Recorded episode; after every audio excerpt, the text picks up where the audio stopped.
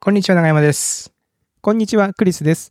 おっさん FM は毎週金曜日、クリスと長山が気になった出来事やおすすめしたい本や映画をゆるゆるとお届けするポッドキャストです。今週もよろしくお願いします。よろしくお願いします。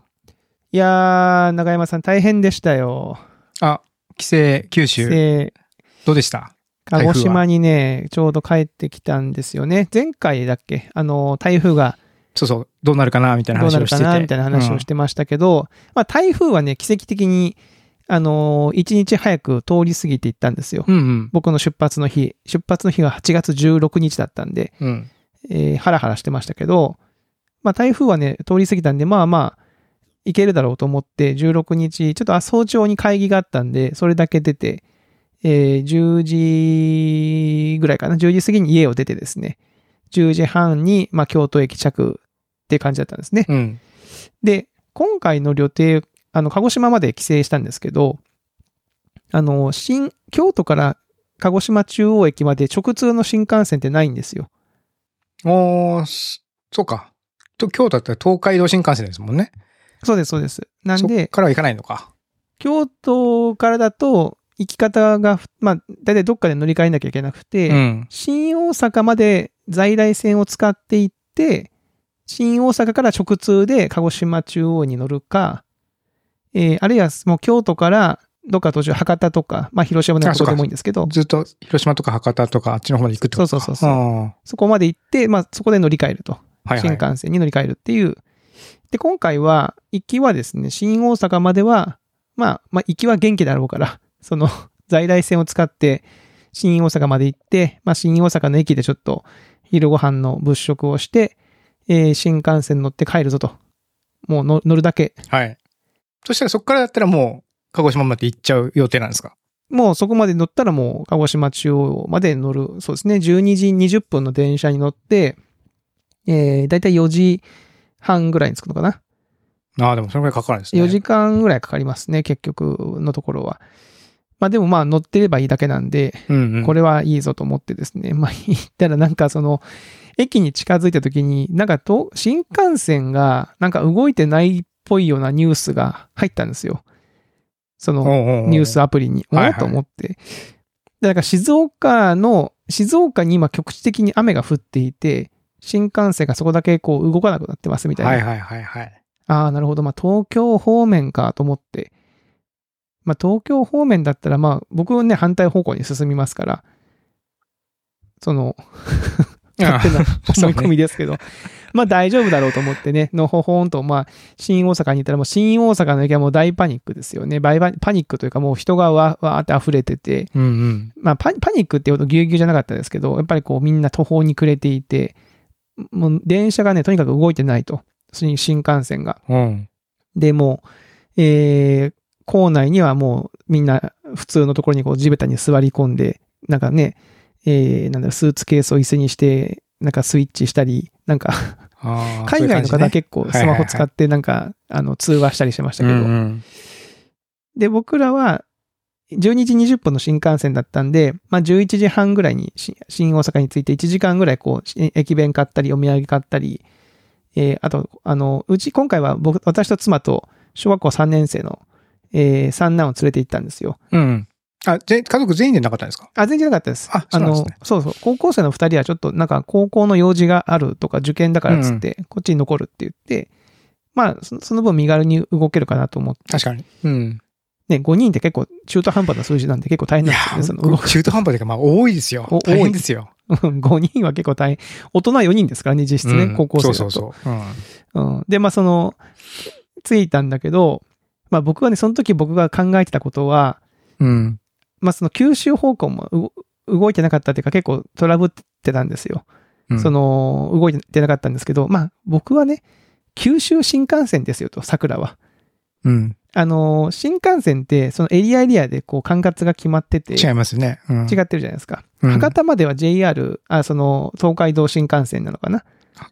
えー博多、うんはいは山い陰新幹線山陽山陽新幹山線陰うん山陽新幹線かな、で、僕が乗る予定だったのは新大阪から鹿児島中央まで行く九州新幹線なんで、まあ、九州新幹線は、別に無風だろうと思ったんですよ、正直。関係ないだろうと。うん。まあ、ルートダ的イにヤもが乱れてるって言っても、その、ね、その、JR 確かに、まあそのそういう気がする。すするでしょなんとなく。うそしたら、あの、ボードにこう、えー11時20分の一応桜って書いてあるんですけど、まずそもそもその1個前の11時20分のやつが12時過ぎてても発車してないんですよね、まだ。発車しててボードに書いてあるんですよ。あれと思って。で、見たら僕の乗る予定だった電車が100、100分遅れって書いてあったのかな、その時に。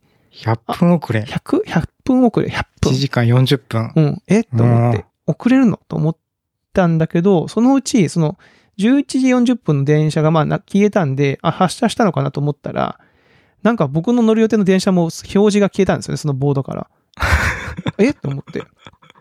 え、ボードから消えたんですけど、と思って、で、その、そこの場で案内されている運行状況の、なんか、こう QR コードが出てて、そこを読み込むと、電車の運行状況わかりますっていうページがあったんだけど、そこを見てたら、そこからも消えたんですよ。僕の乗る予定だった電車が。あれと思って。なかったものになってる。うん。えで、駅員さんに聞こうにももうね、あの、人が溢れてて、ああ。プチパニック状態です口かっぱらね。に引く状態ですし、なんかね多分聞いても分かんなかったと思うんですよね、その現場の人たちは。で、えーえ、じゃあもう運休になったんちゃうと思って、ちょっとしばらくしたら JR 九州のサイトのトップに、なんか運休、運休情報ってなんか5、6本なんか運休の電車が出てて、うん。そこの中に僕の乗るはずだった電車も入ってるんですよ。おーじゃあえと止まってる状態。もう運休って書いてあった。運休。うん。えおしまいってことおしまいですよ。ジエンドみたいな。じゃあもうえ払い戻しってことですかえっとね、その、だから特急料金に関しては払い戻しに、指定席は払い戻しになるのかなうん。その、そうか、それ自体なくくなっちゃったよ。出すそもんうね。そうそうそう。ん。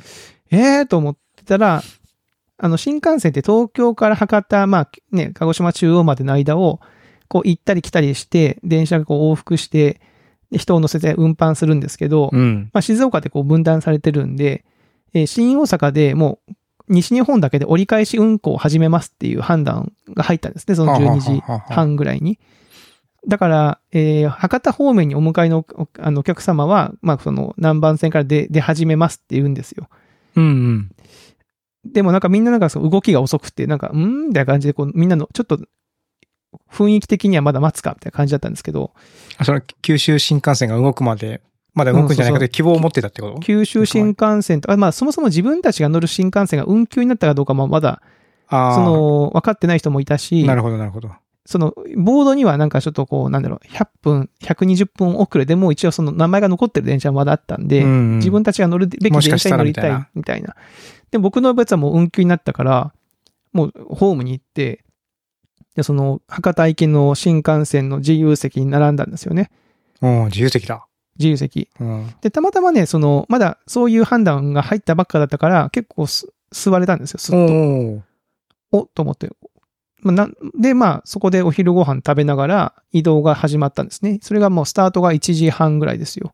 当初の予定からは1時間遅れて。で、そこから電車に乗って博多に到着したのが6時ですね。え、そんなかかったんですかそうなんですよ。よ、5時間えっと乗ってねた、と1時半から6時だから何時間です ?4 か時間半。 4時間半かお。お。 4時間半かかりましたね。で、本来だったら、だってそれ九州について、あ、か九州ね、鹿児島についてる時間じゃないですか。そうそうそうそう。そうなんです。ちょっと、おーまあ、結構ね、途中まではね、結構ね、シューって進んでたんだけど、ん。だから広島過ぎたあたりかな。なんか徳山とかあの辺で結構止まり始めて、そっちなんだ。あの、多分前の電車が詰まってるとあかー、そのホームがやっぱ混乱してて、やっぱ、ね、その、あとその線路もね、こう、なんだろうな。こう、ちゃんとダイヤを組んでいかないとね、正面衝突しちゃいますし、うんうんうん。まああると思うんですけど、その辺で止まって、なかなか発車しないね、とか言いながら、うん。まあ、座れた、座れてたから僕は良かったですけど、まあ、もちろんね、通路に立ってる方たちもいたので、なかなか大変でしたよね、そこはね。えうん。で、まあ、博多が、その日さ、博多が、え。うん。えっ、とね、ストレイキッズっていう、韓国のアイドルグループかなの、ドームコンサートの初日だったっぽいんですよ。博多でね。博多で。だかはあ。ら当然その同じ車両には、なんかそのね、現場に行かれる、えーファンの方たちが結構乗ってたみたいで、うん。その、なんだろうな、大きなスーツケースに、こう、内輪の映画こう、 あのコンサートで振る内輪はいがはいはいはちい。らっと見えてたり、スマホケースにそのアイドルの写真が載ってて、それをこう、見ながらこうコンサートで歌うであろう曲とかを聴きながらこう振りの練習をちょっとちっちゃくしてる女性とか、まあ、そういう方たちがたくさん乗ってらっしゃったんですけど、うん。うん。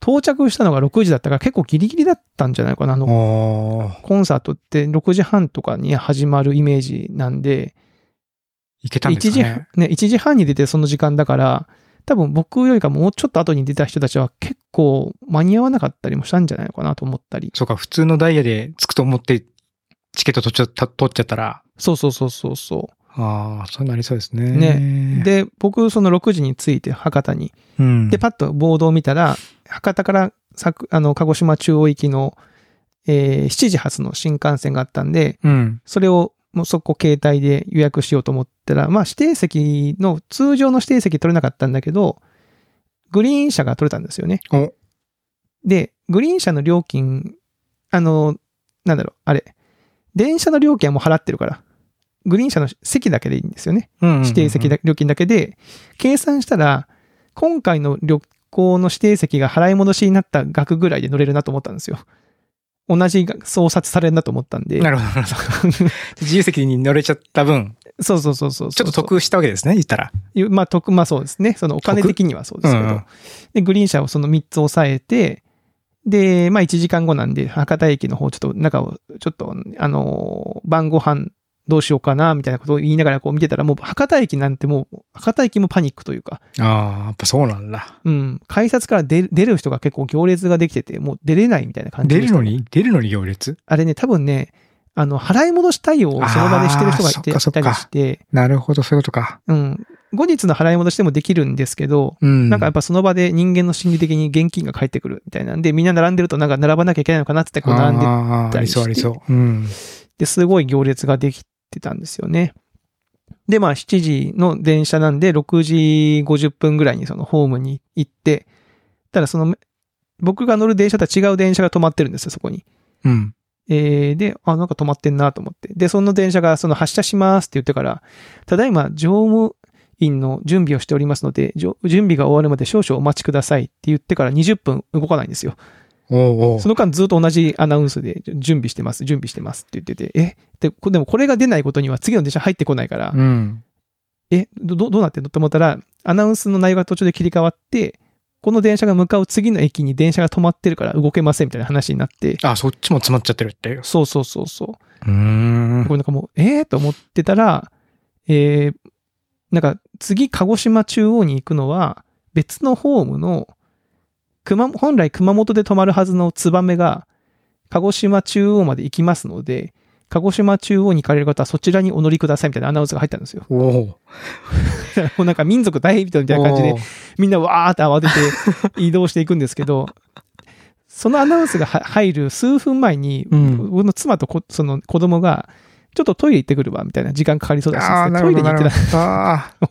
おートイレに行ってるぞみたいな感じになって、ちょっと出遅れちゃって、で、まあ当然ね、そのホームの方に行ったら、なんかもう、なんだろう、入り口までパンパンみたいな、東京の山手線の満員電車状態みたいな感じになってて、新幹線が新幹線が。わぎゅうぎゅうになってたんですよね。で、乗れな、まあ、それに乗って鹿児島まで行くのって1時間半とかしんどそうだなと思って、ツバメが次のツバメもあったんですよね。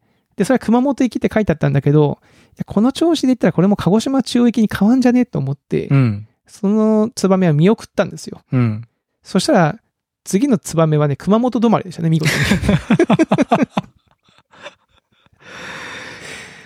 でそこは難しかったですね、判断うねん。でも、あーだから僕の選択肢としては、その博多でもう諦めて、博多に宿を取って泊まるか、うん。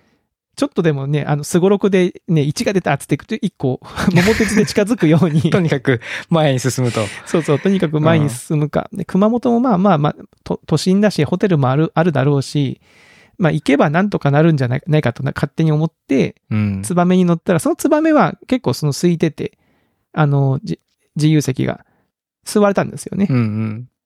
で、そこからまあ、えー8時半発の燕で9時過ぎに着いたのかな、熊本に。うん。くで、熊本で着いてさあどうしよう、鹿児島中央までどうしようと思ったら、その、7時に、僕はそのグリーン車を買った、そのチケットですよ。その桜。えーああ、はいはい。うん、が、そもそも乗ろうと思ってたやつ、ね。乗ろうと思ってたうん桜が、なんか200、200、じゃない、100何、60分遅れで、うん。あのー動いていて、それが来ますみたいな。 うん。で、すそごいねれは一応鹿児島中央まで行くから。すごいね。なんか死んだと思ったキャラクターが 実は生きてたみたいな。 あいつ生きとったんや、みたいな。で、博多駅であの桜動きますかって言ったら、その、その場にいた、そのね、その JR の職員の人は、あ、もう、もうないです、みたいなこと言ってたけど、あ、うん生きてたんだと思って。 で先駆け男塾でね、一回死んだと思ったキャラが復活しましたみたいな感じで、うん蘇って、ただ、ただし、なんか何分遅れなんで、で運行してるんで、えっとね、熊本に到着予想が10時50分になりますって言うんです違うよ。違うじゅ。もうじゅ熊もう11本に時ですね。到着50。10時50分。11時だ。そう、ほぼ11時。それが、でもまだ、それまだ熊本でしょ熊本です。うん。うん。で、14時50分です、アナウンスが来て、ただそれも、あくまでもその、熊本駅でアナウンスをしてる、駅の人の予測でしかないんですよね。うんうんうん。だから、その人も結構も、もごもご言ってるんですよ。で、これちっ、結構アナウンスもちっちゃい声で、 例えばその桜が10 100何分くらいで、あの、当駅には、えーその計算で行くと10時50分頃到着すると思われますが、みたいな、定かではありません、みたいな、てんてんてんみたいな感じのうんうん。断言できないわけですね。断言できない駅んですよ員さんもうね。んそりゃそうだよ。うん。で、まあ、でもまあ、ま、待つかと。まあ、もうここまで来たし、待つかと思って待ってたら、先に、帝国の、ああれ、ツバメかなえー、23時発のツバメってのがああったんですね。鹿児島中央駅の。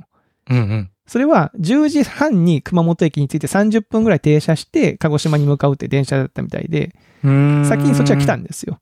うん。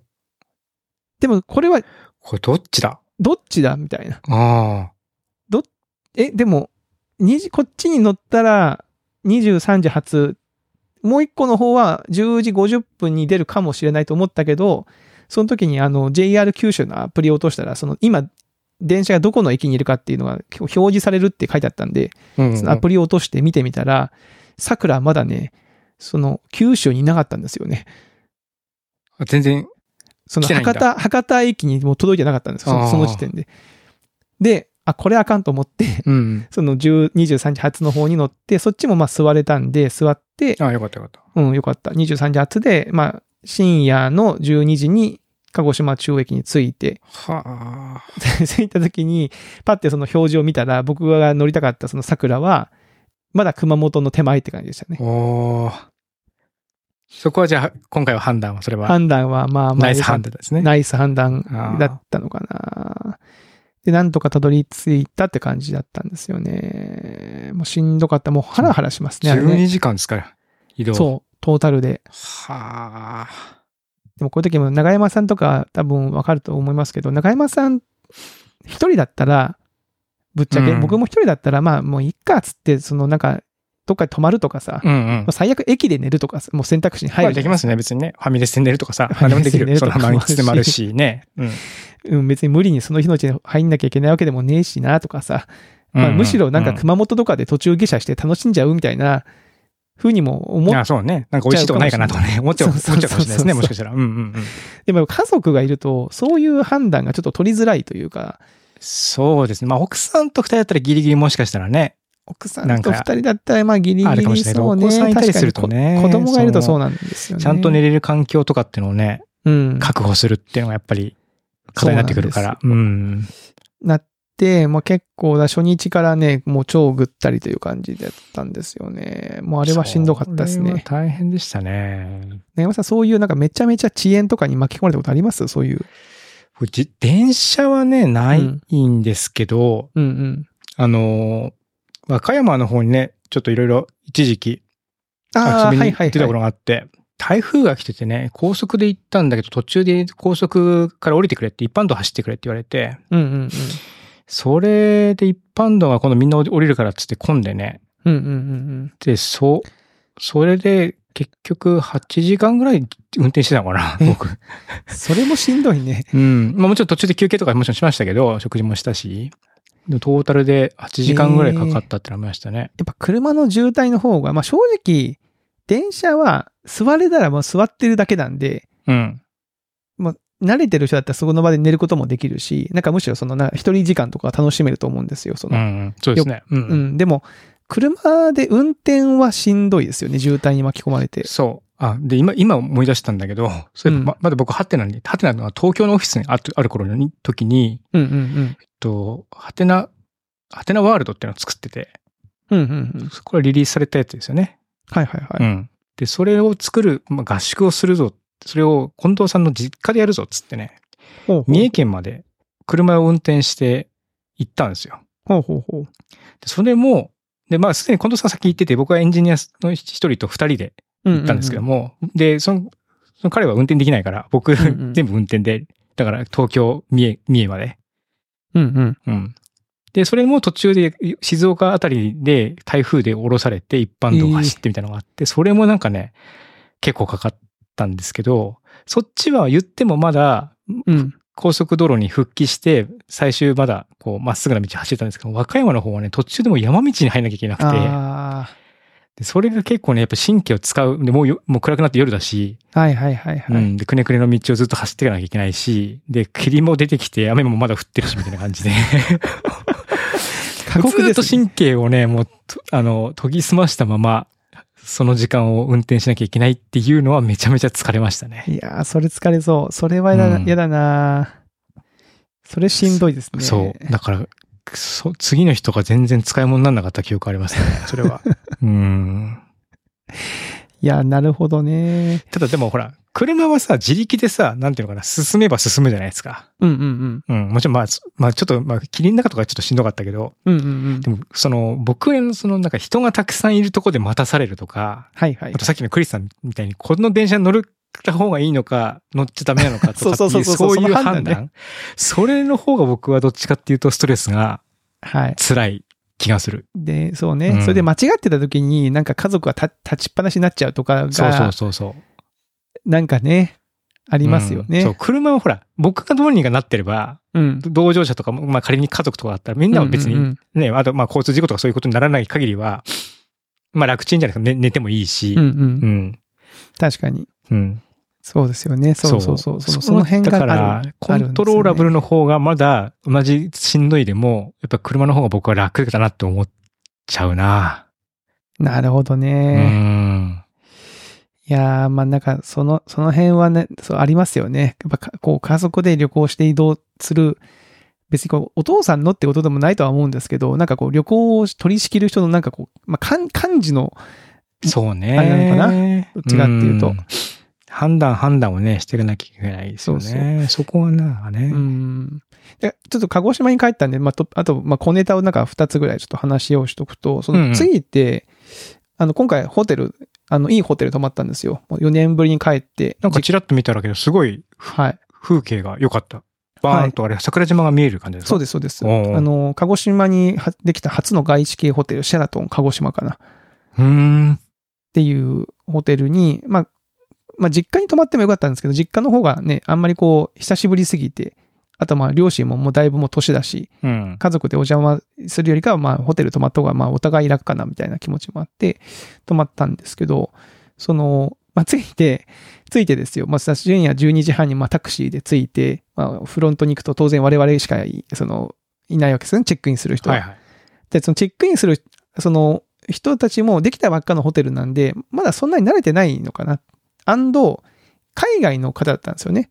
片方が中国系の方だあ、ったスタッフの方がスタッフの方が。おー、ははは。ただ日本語はね、もちろんペラペラ喋れる。うん普通に喋れるし、あの別に、どうってことはないです。多分新人の方だったのかもしれないですね。でこう説明を受けて、えー今回このいくらになりますって言われて、はいはいって、クレジットカードで決済ですねって言って現地決済にしたんで、クレジットカード出して、まあ、あの暗証番号お願いしますってパッて出されたんですけど、うん。その機器が最新式だったんですよ。その、最新式その最新式何が違うかっていうと、その暗証番号を押すのが、そのタッチスクリーンになってるんですね。うん。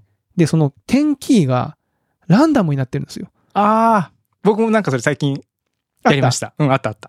で、もうさ、旅行で疲れてるから、なん かさ、押せなくて、 あれと思って、ええ、これ何ええ、何何が起きてんのってもう自自分分パニ自分がおかしくなっちゃったみたいに。そうそうそうそう。パニックになるし、なんか、あれなんか全然数字が見つけられないってな一瞬だけどね、あれ何何何何がおかしい何かがおかしいって思って。あ、ランダムになってんのかと思って。だ からあれですよね、そのセキュリティ的な、あその指の位置とかですね、あの、す数字がバレちゃうから、あ、そうそうそうそうう。その場所をランダムにすることで、うんそれを読み取りを防止するってことですよね、きっとなりやそっうたですのね。ね。きっとね、目的。 ただ、あのいきなり疲れてるとさ、やっぱ人間慣れってあるんですよね。わわかんなうんくなるもんですよ、あれって。すげえびっくり、び っくりしたなと機械がおかしいのか、俺がおかしいのかみたいになっちゃうんだよね。なっちゃうう。んで、ね、 それまあまあ、それでまあ、なんとか押して決済して、まあ、その2日後にそこチェックアウトしたんですけど、 チェックアウトの時に、向こうの方が、すいません、あの、初日の夜に、そのクレジットカード引き落とししたんですけど、うん。あの、ちょっと、桁を一つ間違えて決済をしてたんで、その残りの分を決済させてくださいって言わ れて、えっと思って、僕もその時もやっぱ疲れてたんで、まあよよく見てなかったんですよね。うんうんちょっと一桁少な少なく決済されあてーでて、だいぶ確安かに。だいぶ安くなってたんですね。だいぶ安くなって、10%で止まれたんですよ。 で、残りの90%分をその場でこう決済して、もう一回そのランダムのやつを味わったんですけど、うんうん、なかなかなかね、あります。そんなことがあって、あのー面白かったですね、その最新機器みたいなところは。うんはい。あと、あとそうね、あともう一個その、今回ら、鹿児島帰ってラーメン食べたんですよ。うん。で、前に、おっさん F で喋ったかな。あのー、熊尾パパさんかっなんかにおすすめしたやつはいはいそうはいそうはいそ。はいう黒岩ラーメンっていうんううん地元のラーメン屋さんがあって、で、そこに行けたんですよね。で行って、えーまあ、家族3人で食べて帰ってきたんですけど、まあ、それ美味しかった、美味しかったんですよ。うん久しぶりに食べて、で、食べてたら、この隣のテーブルに、ああのおっちゃんが、常連客なのか、旅行、その、そうじゃないのか、ちょっと判別つかなかったんですけど、うん僕の隣に座った、僕よりかも結構年がいったおっちゃんがね、そのラーメン注文して、ラーメンがこう来るじゃないですか。うん。そしたら、その、胡椒をさ、その初手からさ、うん。わーって振り始めたんですよ。ラーメンにバラーーッメンにと。うん。で、まあ、し僕はやんないけど、まあ、初手で胡椒を振る人は、まあ、結構一定数いるなって僕は理解してますし、まあ、そういうあ胡椒が好きだな、なんだろうなと思ったんですけど、だからね、クリスさんだから、あれでしょだからそのラーメンを、うん。いちゃんとこう出された状態で食べずに、そういきそうなそうりそ味うい。きなり味変しちゃうっていうそうそうそう。ことでしょそうそうそう。これはあ、の、ご家庭でやったら嫌な顔する、ね、その、料理作った人は嫌な顔するだろうなって僕は思うんですけ言どいたいのはそうね。私 の、私の僕の味付けがどうなんだろうみたいなね、思っちゃうってことですよね。作った側はね。まあでもお店なんでね、別にその自分の好きな味で食べりゃいいと思うんだけど、まあ胡椒バーって振り始めて、まあそこまではまあいいですよ。僕も見たことあるし、その胡椒を振る人まはあ。何回も来てるかもしれないしね。そうそうそうそう。う。うん。そしたらさ、その後でさ、いきなり餃子用のラー油をさ、うん。その、なんかもう5周ぐらいかけるわけわーって。ごもうさ、さそれはさ、もう別の、別のラーメンじゃないって思ったんだけど、おうまあでもそ多の、いねうん、うんもう結構、結構かけんなと思っうたん。んですけど、 なんかこう、なんかそんなことしなくても美味しいのになと思ったんだけど、あれ何なんだろうなってちょっと、 最初一周がだんだんと増えていったのかなとか思って、ちうょんっとモヤモヤしたっていうね。 あの別に鹿児島関係ないんで すけど、はい、そんなことがあったっていう話でしたね。なるほどね。はい。まあそんな、そんな感じで鹿児島に行った期間いで、やーまた、お疲れ様でねし、た。はい、おいおい、はい、その辺の話はしたいと思っております。うんはい。ということで、今週もお便りがはい。あり2通来てまして、がとうございます。ありがとうございます。そちらにちょっと行きたいと思いますけども、はい。え1通目ですね、えー、かおりさんです。あ、ありがとうございます。ありがとうございます。えーこんにちは。久しぶりにお便りします。えー先日、長山さんがご紹介されていたネットフリックスの、えー見たらいけ炎上するを見ました。えー怖いけど面白くて久しぶりに睡眠時間を削って一気見、ビンジウォッチング体験をしてしまいました。そこで、お二人がこれまでに、えー、ビンジ視聴したコンテンツ、または、ビンジ視聴しちゃいそうだから、あえて避けてるコンテンツがあればお聞きしたいです。よろしくお願いします。と。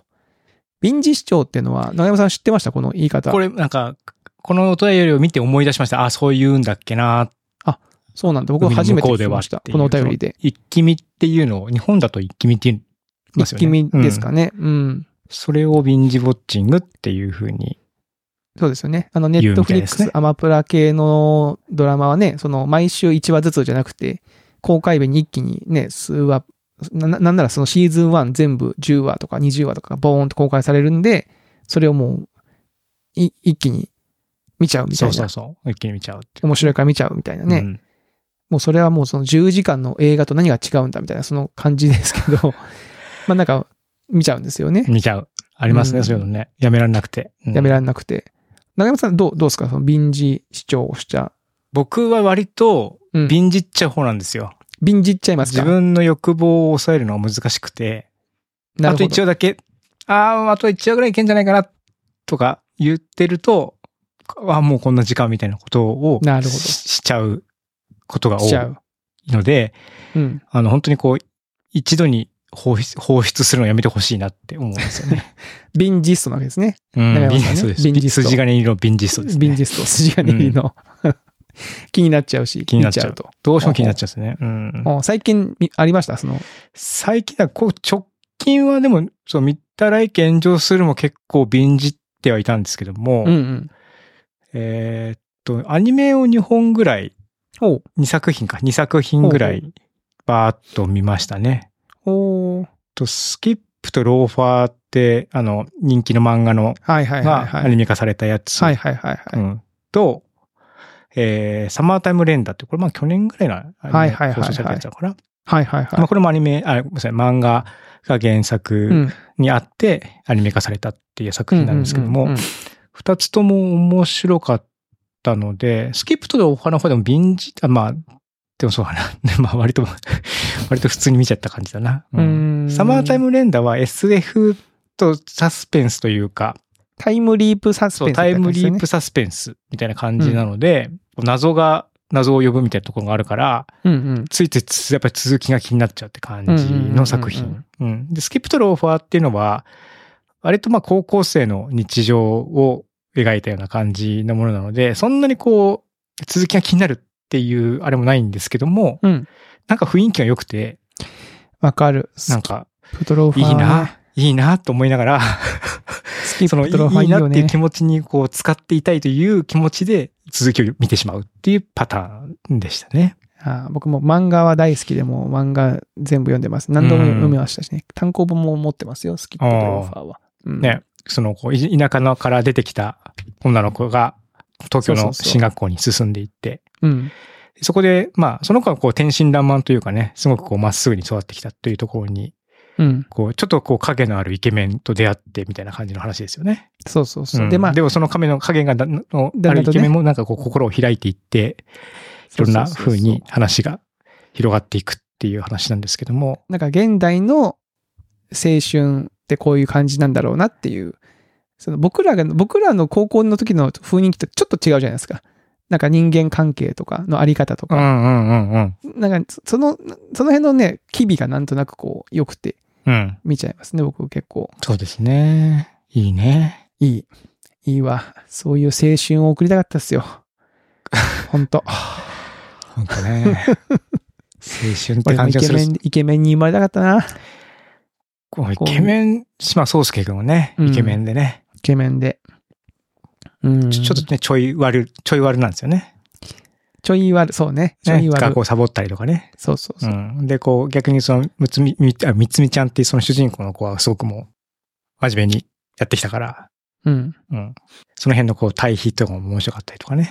そうそうそうそう。で、なんかこうね、ちょっとこう、周囲に合わせずに、こう自分の個性があって、その個性を割とこう、なんだろうな、隠さないというかね、うん。こう、うん。で、それが、功を奏してみんなこう、なんか自然と心を打ち解けて、なんかこう、固く心を閉ざしてたようなキャラクターも、心を開いていくみたいなのがいいですよね。いやー、そっか。みんなこういうことしてんだ。ね。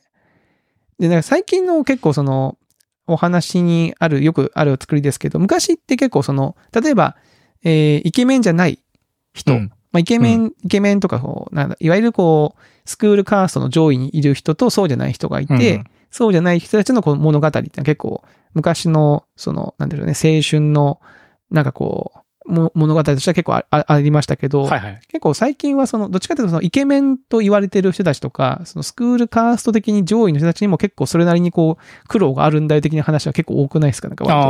ああ、なるほど。その、イイケメンとか、まあ美人に生まれたからこその苦労とか、はあ、はあはあはあ、そういうのを描く漫画とかシーンって結構見るなと思思って、昔に比べ、昔よりも見るんじゃないかな。多面的な感じに表現するって感じなんですかね、ってき今て。るまあ漫画の数が増えてるから、そういう表現をね、しやすくなってるのかもしれないですけどね、うんこう、差別化するために。うん。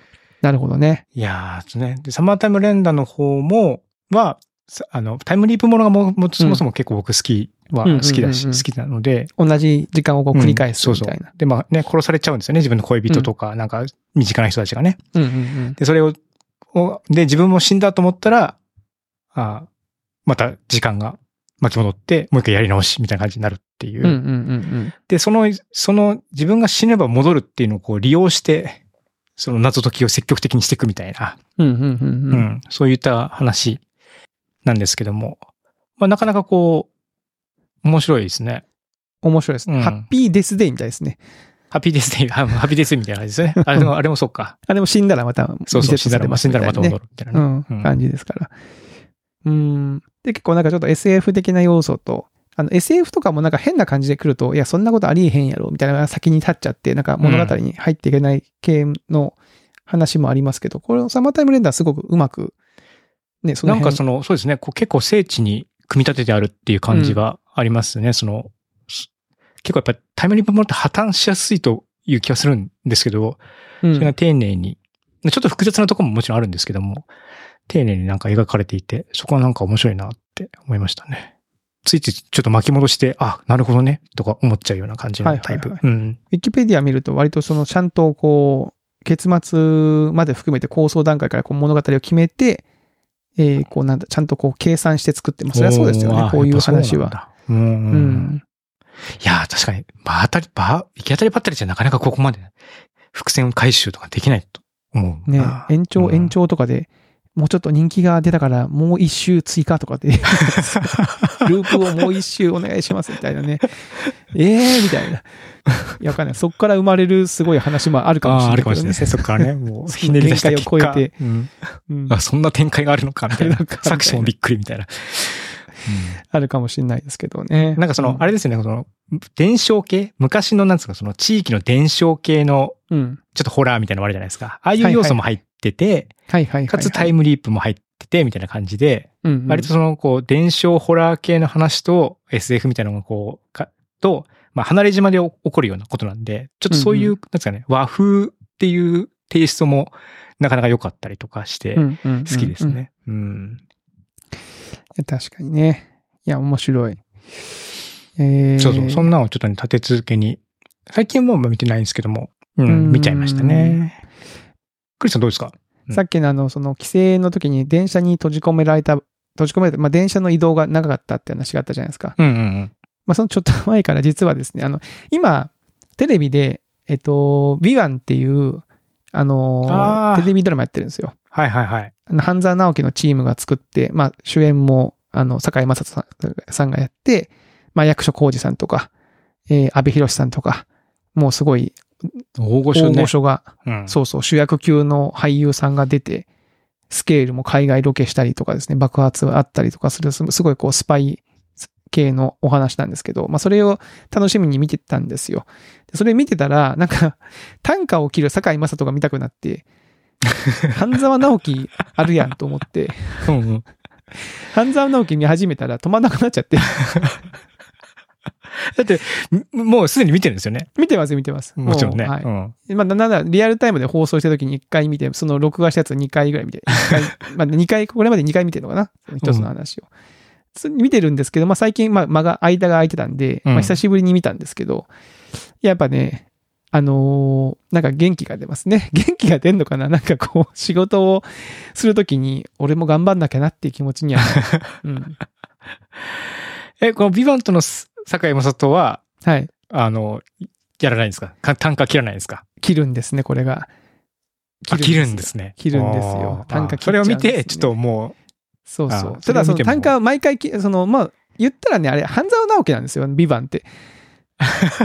そうな のスパイ版の半沢スなパいイ版の犯罪、まあ、要はその単価を切るところは気持ちよかったり、まあ、その話もね、あの、全然、全然金融系の話じゃないんで、まあ、違うっちゃ違うんだけど、まあ、堺井雅人が気持ちよくこう、単価を切って、悪人を成敗するみたいな話なんで、まあ、構造はなんか似てるんですよね。ああ、なるほどね。すっきりする。る感じのすっね。きりする感じが。が。はい。でも、半沢直樹はね、いいっすね。なんかあの、半沢直樹だね。 半沢直樹は本当悪い、あの、ありえない、もう見れば見るほどこんなシーンありえないだろうみたいな。ここれ今何の会議してるシーンだよとかさ、 さあのーなんかあるんですよね。この半沢直樹チームが作るドラマの特色というか、うん。こう、なんか営業会議のシーンとかだと、本当だからその部長が前に座ってて、みんなこう座学みたいな感じで座ってて、はいはいはいなんかはいみたいな感じでこうやってんだけど、でうんそんな会社あ ありますみたいなのとかさ、あるんだけど、まあでもそれがまあ逆にこう様式美というか、まあ歌舞伎みたいなもんですよね。うん 歌舞伎ですね。時代劇みたいな感じだもんね。時代劇かな、ううんん、みたいなもんですかね。はい。なんでまあ非常に気持ちよく見ております。 じゃあ、半沢直樹一気見しちゃったんです、最近。半沢直樹一気見しちゃいましたね。はい。よかった。うん。まあ、なんか割とこう、お面白い。ちゃんとよくできてるなと思って。た。半沢直樹って今何で見れるんですか今ね、Unext で見れますあね。、 Unext は。うん。最近ね、Unext がパラビーを吸収したんですよ。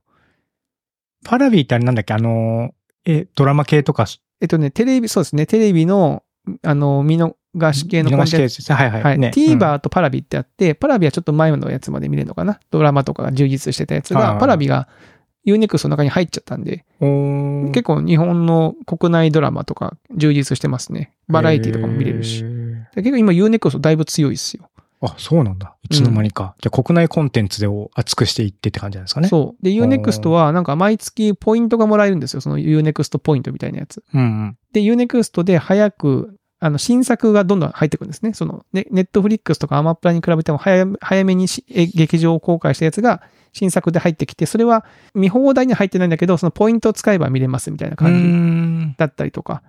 なので、そのポイントで映画館のチケット買えるんで、映画も見れるんですよう。んだから割とお得にね、そのコンテンツ見れるなと思って見てますけどねおーあチェックしてみよう。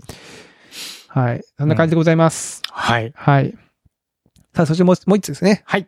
今度はお便りですね。営農さんから来ておりおありまがとうす。ございます。はい、えーこんにちは。営農です。先日はゲストとして呼んでいただき、本当にありがとうございました。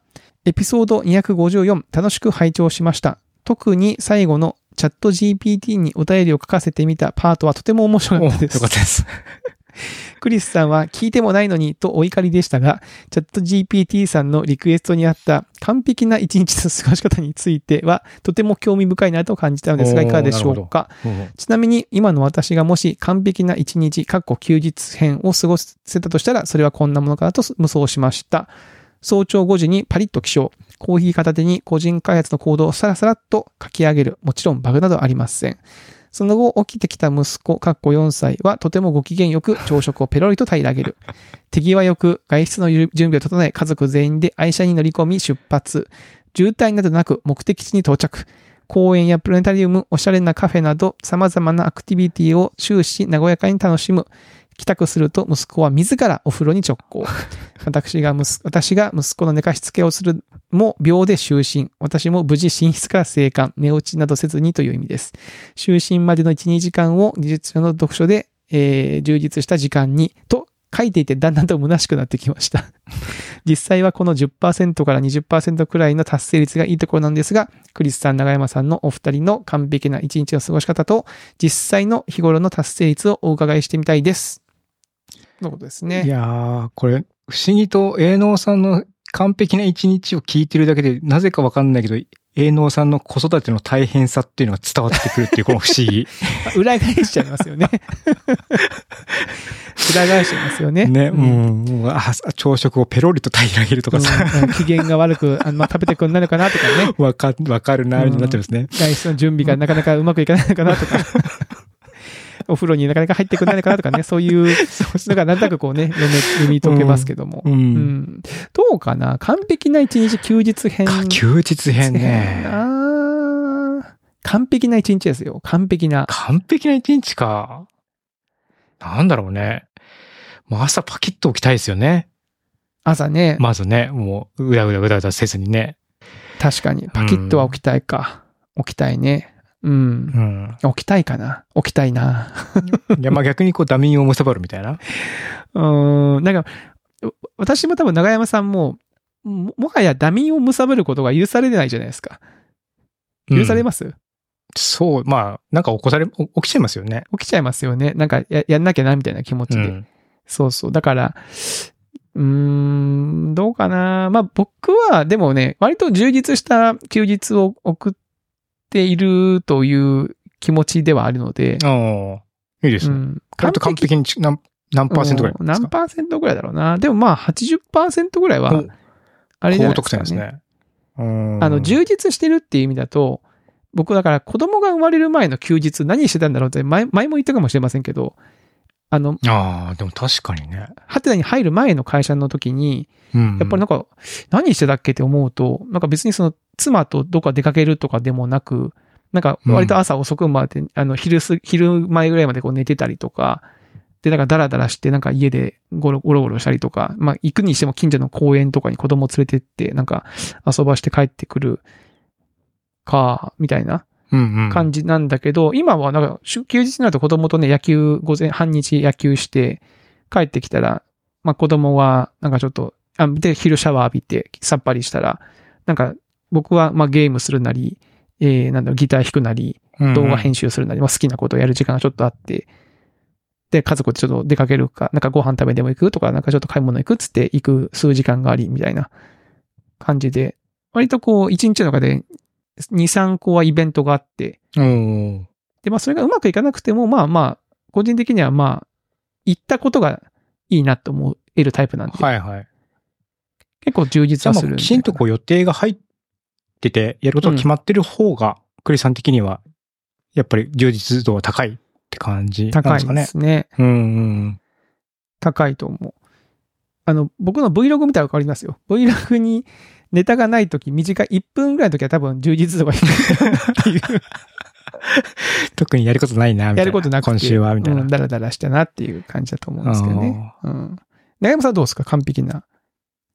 なそうですね。僕の完璧な、うーん、ん、僕はでもなんか割と無目的に、ぼや、ぼやぼやっとしてることが多いので、うん。休日のなんか、なんですかね、達成率みたいなのは、50、50%もないかもしれないなって思ってたんですけど、うんここ数週間、週末に家の整理整頓をするっていう、いうのをほうほうほう。決めてやるようにしたんですよ。で、最初なんかちょこっとやったら少し、ちょこっとやるのを少しずつ継続していこうと思ったんですけども、うん手をつけ始めてたら、もうなんか、めちゃめちゃ物多いじゃんみたいな感じになってきていて、うん、うん。最初にここの棚だけ少し綺麗にしようと思って、その棚をこう出してきたら、あ、これをあっちにしまうためにはあっちを開けなきゃいけないなとか、うん、うんうん。そのためにはこっちだっつって、なんかいろいろパズルみたいなのが始まって、どんどんどんどん物をなんかもうリビングにどんどん出してきて、で、あこれはいる、これはいらないとかって始めて、たら、家族総出でなんか、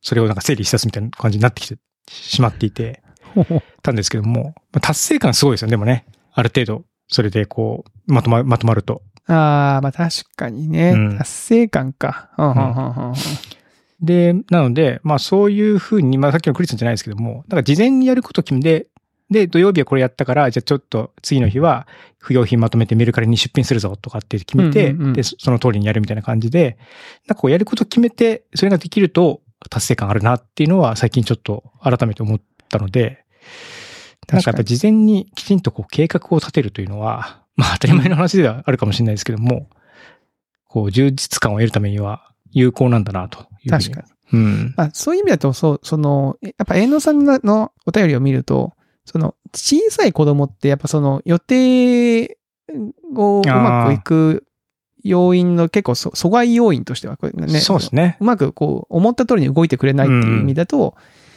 その、結構大変かもしれない。僕もだからそう、そう思うと、やっぱ今、小学生になって、そうそうそうそうそう。ね、こうなんか言うことを聞いてくれるし、ある程度。まあもちろん、だだもこ予ねる測時ももありつまくすじゃけないどです。か。なんうかん、前ね、その、まあ子供いるから、プラス30分とかしたら大体その収まるとかね。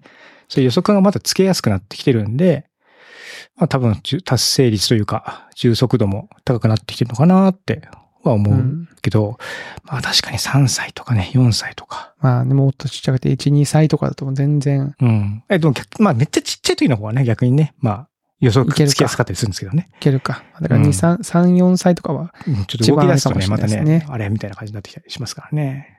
う。うんん。そういうのもちょっとあるのかなと思ったり。でも理想ね、完璧ね、完璧はよくわかん完ねえな。璧は難しいよな。なんか、結局なんか一つの、多分僕ゲームが好きだからゲーム1日やるとか、うん。その、1日でクリアできるゲームないから、確かにね。もやっちゃうし、ギターにしてもなんか弾いたけど、練習してね、その、別そうね、そうね。練習したけどって感じでもあるから。 そうそう。なんかこう、手の込んだ料理作るとかって一瞬思ったけど、でもそれだけして終わってるのもそれはそれでとかって思っちゃうんですよね。思っちゃいますよね。なんで、なかなか、うんなかなか完璧って難しいですね。そうね。うんなんかまあみんなで遊びに行ってワイワイするんだったらまあな、まあそういう一日だったな、楽しかったな、みたいなのになるのかな。うーん。難しチャット GPT の問い結構深かったですね。深か完ったで璧すねな一日の過ごしちょっと方。ねあ、サイトはちょっと申し訳なかったな。申し 訳ない。申し訳申し訳ないですね。ちょっと、僕は別に怒ってはないないん ですよ。別にあの、聞いてもないのにっていうのは、別に怒ってはないんですけどね。うんうんいや意外と面白かったですね。面白いでこれすね。うはんい。 N さんありがとうございます。ありまがたとあうの、ごちざょいっと、あの、チャット GPT に、 営農さんがチャット GPT に書かせて、それを送ってもらっても全然構わあない。こんなん出てきましたよって。出てきました。 どうですかつってね。面白いですね。ありがとうございます。はい。と言ってたら、いはいいお時間になってまいりましたね。えーということで、えー今週のおっさん FM はこのあたりとさせていただきます。えーそれでは皆さんまた来週お会いしましょう。さようなら。さよなら。